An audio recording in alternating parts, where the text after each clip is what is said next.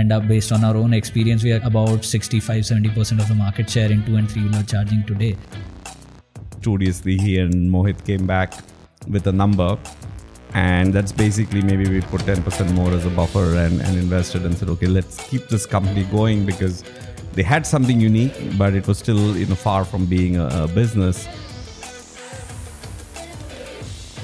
We want to convert want to build a product technology and also a company which will enable every parking lot to be a potential charging point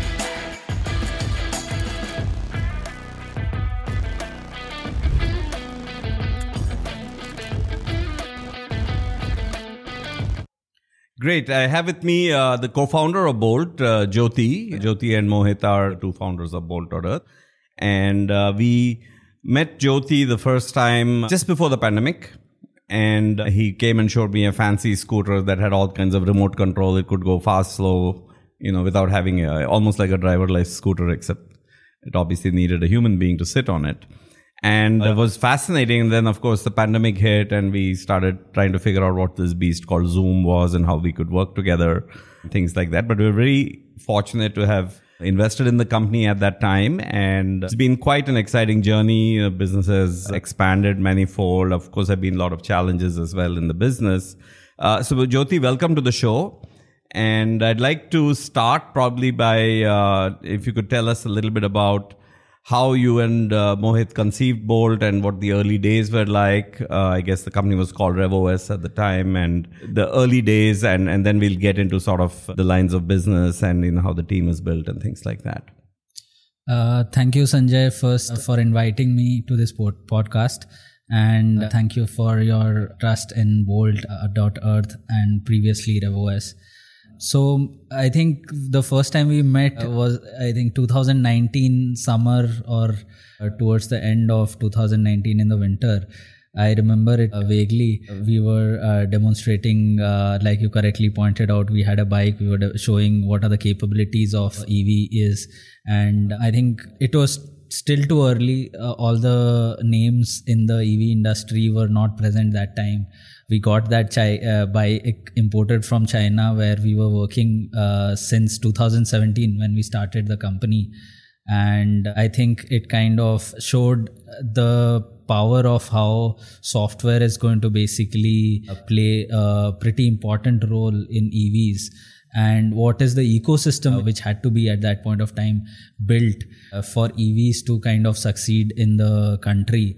And a lot of the learnings also come uh, f- for us uh, from selling software and services uh, to a lot of the Chinese manufacturers that time. And that time itself, China was already a leader in the EV space. Uh, today, it is also leading the world essentially in EV adoption and i think a glimpse into the future there helped us build uh, what we have built in india till now.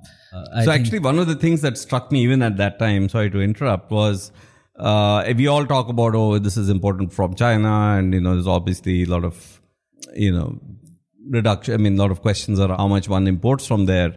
But you actually sell software to to the chinese oems and the first thing that i found interesting was oh here's a young startup here that actually has people working in China and, and actually helping build, uh, you know, integrate our software into their devices, uh, so to speak, right? So your origins were kind of different. It was almost the world turned upside down in some ways. Yeah, so thanks for pointing that out. So when we started, actually, we wanted to, uh, the broader vision was to create an ecosystem around EVs and not build the EVs. Okay, and uh, this at a time in India when uh, uh, EVs were uh, still basically not on the roads on the paper or newspaper or startup raising fund here and there, no products on the road, was kind of difficult for a, young company like us. But glad that we took that bet at that point of time. And uh, we went to China. We uh, found a few customers. We were delivering uh, software and products. And that kind of helped us understand uh, not only the EV ecosystem, but uh, supply chain generally in the world and especially uh, electronics now today india is uh, as you know, is climbing up the ladder in terms of EV manufacturing. Uh, but before COVID, the things were very different, right? And I think uh, currently in India, 99% of the phones we use are manufactured in India also. Before COVID, 99% of the phones we uh, used were imported from China. So that has been changed, but that kind of gave a glimpse into how manufacturing, electronics, and everything worked there. And that helped us to define our own cha- uh, uh, path post COVID, especially for uh, making in India and building for the world as well. So I recall, um, um, you know, Prime, we have several companies that are in the IoT space, so relatively comfortable with something that has a bit of a hardware element. And I remember when we were talking with Jyoti, we had not yet signed a term sheet. We were still evaluating the company, and all of a sudden, COVID hit, right? And he called me one day and he said, This is, I'm talking January, right? In India, we sort of understood what it meant probably in March. And he said, Well, my engineers who are in China are getting a little scared. They want to come home. Uh, and things are not going to go to plan for some time. And it's a very tough thing for a founder to have with an early stage investor at that time. I recall we said, Well, what's the minimum amount of money you're going to need to make it through the next six, nine months? And uh, very studiously, he and Mohit came back with a number. And that's basically maybe we put 10% more as a buffer and, and invested and said, okay, let's keep this company going because they had something unique, but it was still, you know, far from being a, a business. Uh, but during those nine months, and of course, the world was completely in turmoil. Uh, they made phenomenal progress. They brought out the charging product, you know, and you know, theirs is not a company that could be work from home all the time because you had this physicality of devices and labs and stuff like that. Uh, but tell us a little bit about that phase of the company where uh, you know the whole world was sitting at home, but you guys had to actually build hardware together and and, and software together. Yeah, I think uh, that was quite a learning experience for us uh, uh, coming out of COVID which is like once a century kind of event uh, which happened uh, in 2020 and some of our engineers were basically working out of china that time and they got stuck and they called me saying hey we we were supposed to come back but seems like all the international flights are getting cancelled. So they had to chat some way they had to travel like four or five countries to reach india. In between all flights uh, cancelling countries shutting down borders a lot of things like that happening and I think at that point of time, we realized that there is something which is going to happen, which nobody has seen till now and probably plan. And that is where I gave the call to you. But thanks to you, and I would also like to add ITI uh, fund, growth fund. I think both of you put in some money at that point of time. And that helped us kind of refocus what uh, we had done. And we realized very early, I think in January before like India had the wave in March, April or the lockdowns were announced that this is going to be completely different and everybody is going to be impacted. And we had to chart a new path for us uh, for india market because traveling internationally would become very difficult uh, for the next few months two years essentially right? And uh, the next time at least the team or me also traveled to china was in 2022 uh, next so, and that kind of gave us the understanding that, okay, what is it that we really need to fix for Indian ecosystem for EVs to take off? And we realized that all of the learn with all of the learnings and the products and the services we are providing in China, that charging has to come up and has to be done in a very, very different way than what has been done in the West or other countries for India to adopt EVs and that was i think a very a good insight if i look back at it. And we launched a charger at i think about 3000 rupees that time. Uh, still the cheapest charger around the world essentially. It could charge a two wheeler three wheeler and a four wheeler and the best part is anybody can set up a charging point right? So there was all this concern that time okay ola is launching bike ather is launching bike but where will i charge? And i think uh, that was the product suited for that exact point of time. And a lot of people kind of understood the pain point especially people who are buying evs or selling evs at that point of time. And we had our first few customers. And after that i think we have uh, gotten usv on horizons also on board. And the rest is kind of history. Yeah. Still early days though. Yeah. Um, but yeah, you know, it's been quite a ride to, you know, from literally pre uh, product to 30,000 chargers across the country, the largest network. Um, so, you know, obviously there's a lot of new technology here. And how have you built the team, you know, on the product side, engineering side? Because you have an operating system product which is sold to the OEMs, you have a charging network uh, and a charger device that is sold, you know, and, and you know, L1, L2, L3 chargers. So there's a lot of technology as well. Uh, so how is the team structured and what have been some of the challenges in as an entrepreneur building the team? So of course, like challenges also come in stages and different times uh, and different rate of adoption by the customers also. So initially the challenge was probably finding the product market fit and making sure that the product is stable enough. It is working on the field. Those were the challenges in the first stage till we reached, I think, about 100 odd chargers across India. And like we had to kind of keep our teams very small. That time we were, I think, about 20, 25 odd people working out of, I think, apartment in HSR layout and all of us like you correctly pointed out were working together day and night trying to ship the chargers. I think that was the phase for the next one year. We scaled uh, relatively slowly i think till uh, 2021 when we were i think about 70 80 odd people.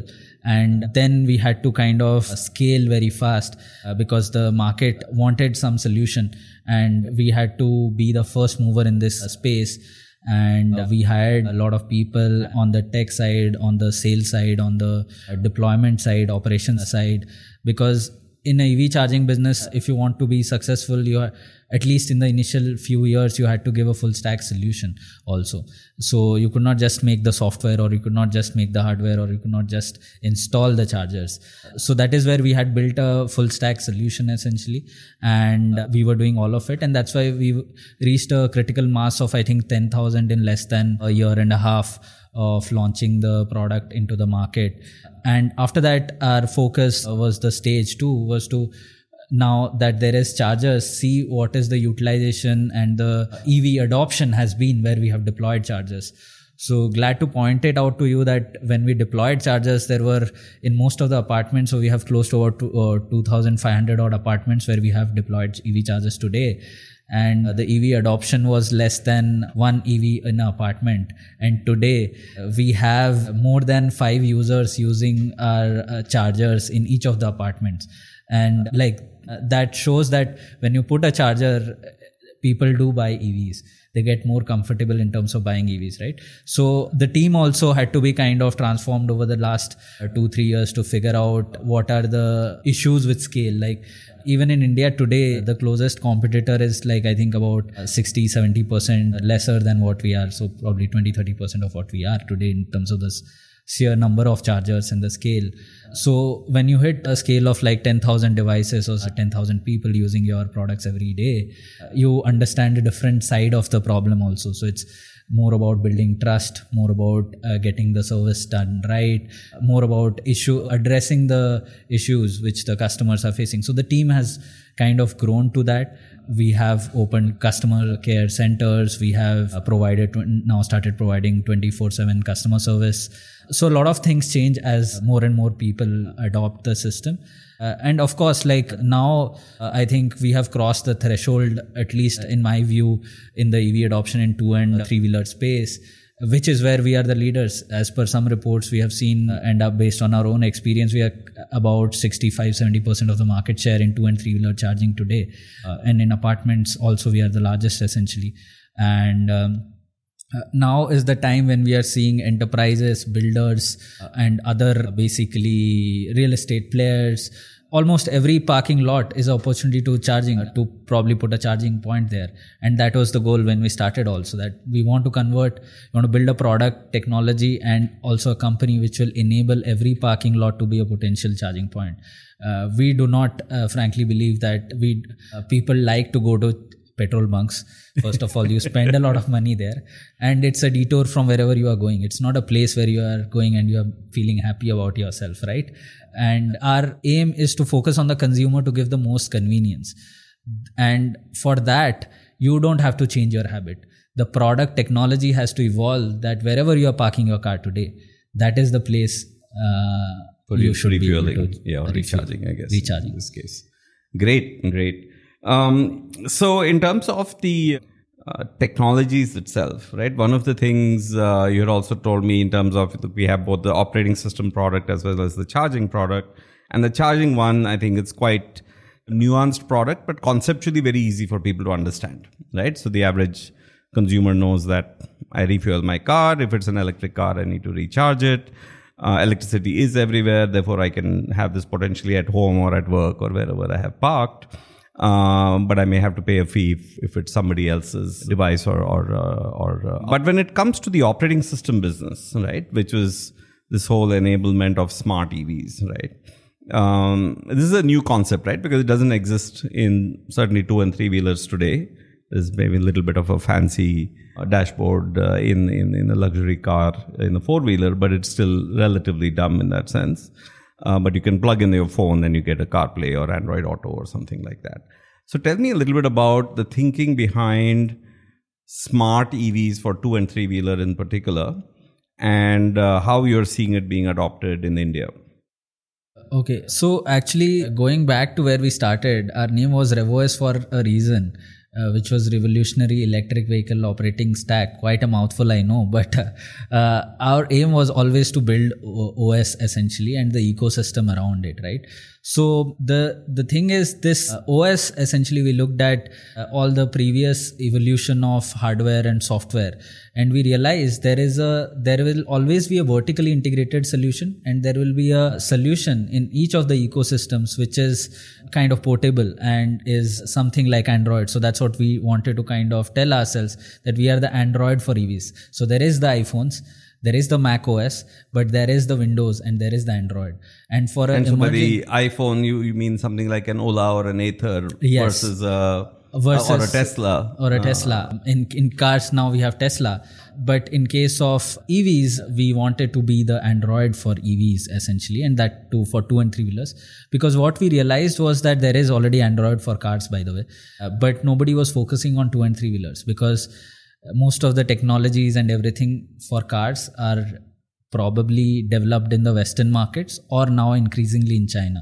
Uh, but for two and three wheelers most of the technologies still had to be innovated. Uh, there is st- still no standardization of charging like government is releasing white paper and uh, standards and stuff but still there is everybody following different connector today. Uh, so we thought that this is a white paper and this is where i think we could make a mark and we wanted to build something for india scale. So if you look at india scale uh, india currently sell, sells about uh, 3 million odd cars a year and about 20 25 million bikes so that is the market we wanted to go after. And this is the same uh, proportion. If you go to any of the southeast asia you go to vietnam thailand indonesia uh, you go to africa all of the emerging markets behave the same way as india. So our aim was to basically build for the masses uh, here and make sure that we make the product in a way that can be adopted across india right?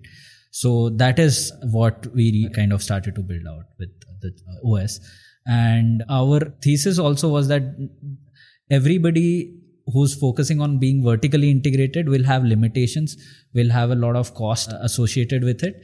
And we wanted to provide something which could be used off the shelf just like windows which you boot which all of us when we were kids were putting inside our uh, pcs Uh, just like I, I, Android I won't talk about uh, when I was a kid. Was no Windows then, but yeah. but I think all the millennials and Gen Zs do uh, would associate with the feeling of building your own PCs and installing Windows in your uh, laptops or desktops that time. And um, similar thing for Android, whether you use a Xiaomi, Oppo, Vivo, Lenovo, you use Android, which is basically built by Google. So we wanted to create some similar kind of OS for every uh, two wheeler and three wheeler to be smart, safe, and connected, and give a host of services to the end consumers, whether it is navigation, call notification, driving alerts, a lot of stuff like that. So, and we realized that most of the OEMs would not be able to build this in house. And even if they build, the maintenance of this OS is going to be a nightmare, right? So initially, some of them would try and basically understand the cost behind it. And we here would be able to service 10, 20 OEMs, uh, which we have already started doing to some extent. And our cost will basically be, our incremental cost will reduce dramatically. So that is what we basically focused on. And I think this is a wide space still, and we are evolving as a business in this particular uh, uh, uh, basically uh, operating stack business. Uh, our f- first go to market was through hardware. Uh, now we have understood that through hardware, the reach is being uh, limited. And as we are activating the phase two, which is basically just licensing out the software to all of our partners in India and in China. so that is what we are seeing today, and we are seeing forward in the next one to two years. So the next time I go to Amsterdam and say I want to rent a two wheeler made by some Chinese OEM and I fire it up, am I going to see Bolt OS out there? Yeah, we also hope to be there when you reach Amsterdam. uh, but yeah, so I think what we basically want to do is enable all of these experiences, whether it is ride sharing, whether it is the basically financing of vehicles, whether it is the insurance or whether whether the end customer himself driving driving the vehicle and he wants to see the direction to where he's going. Or you are talking about EVs, some of them would run out of charge. You want to see your nearest charging point.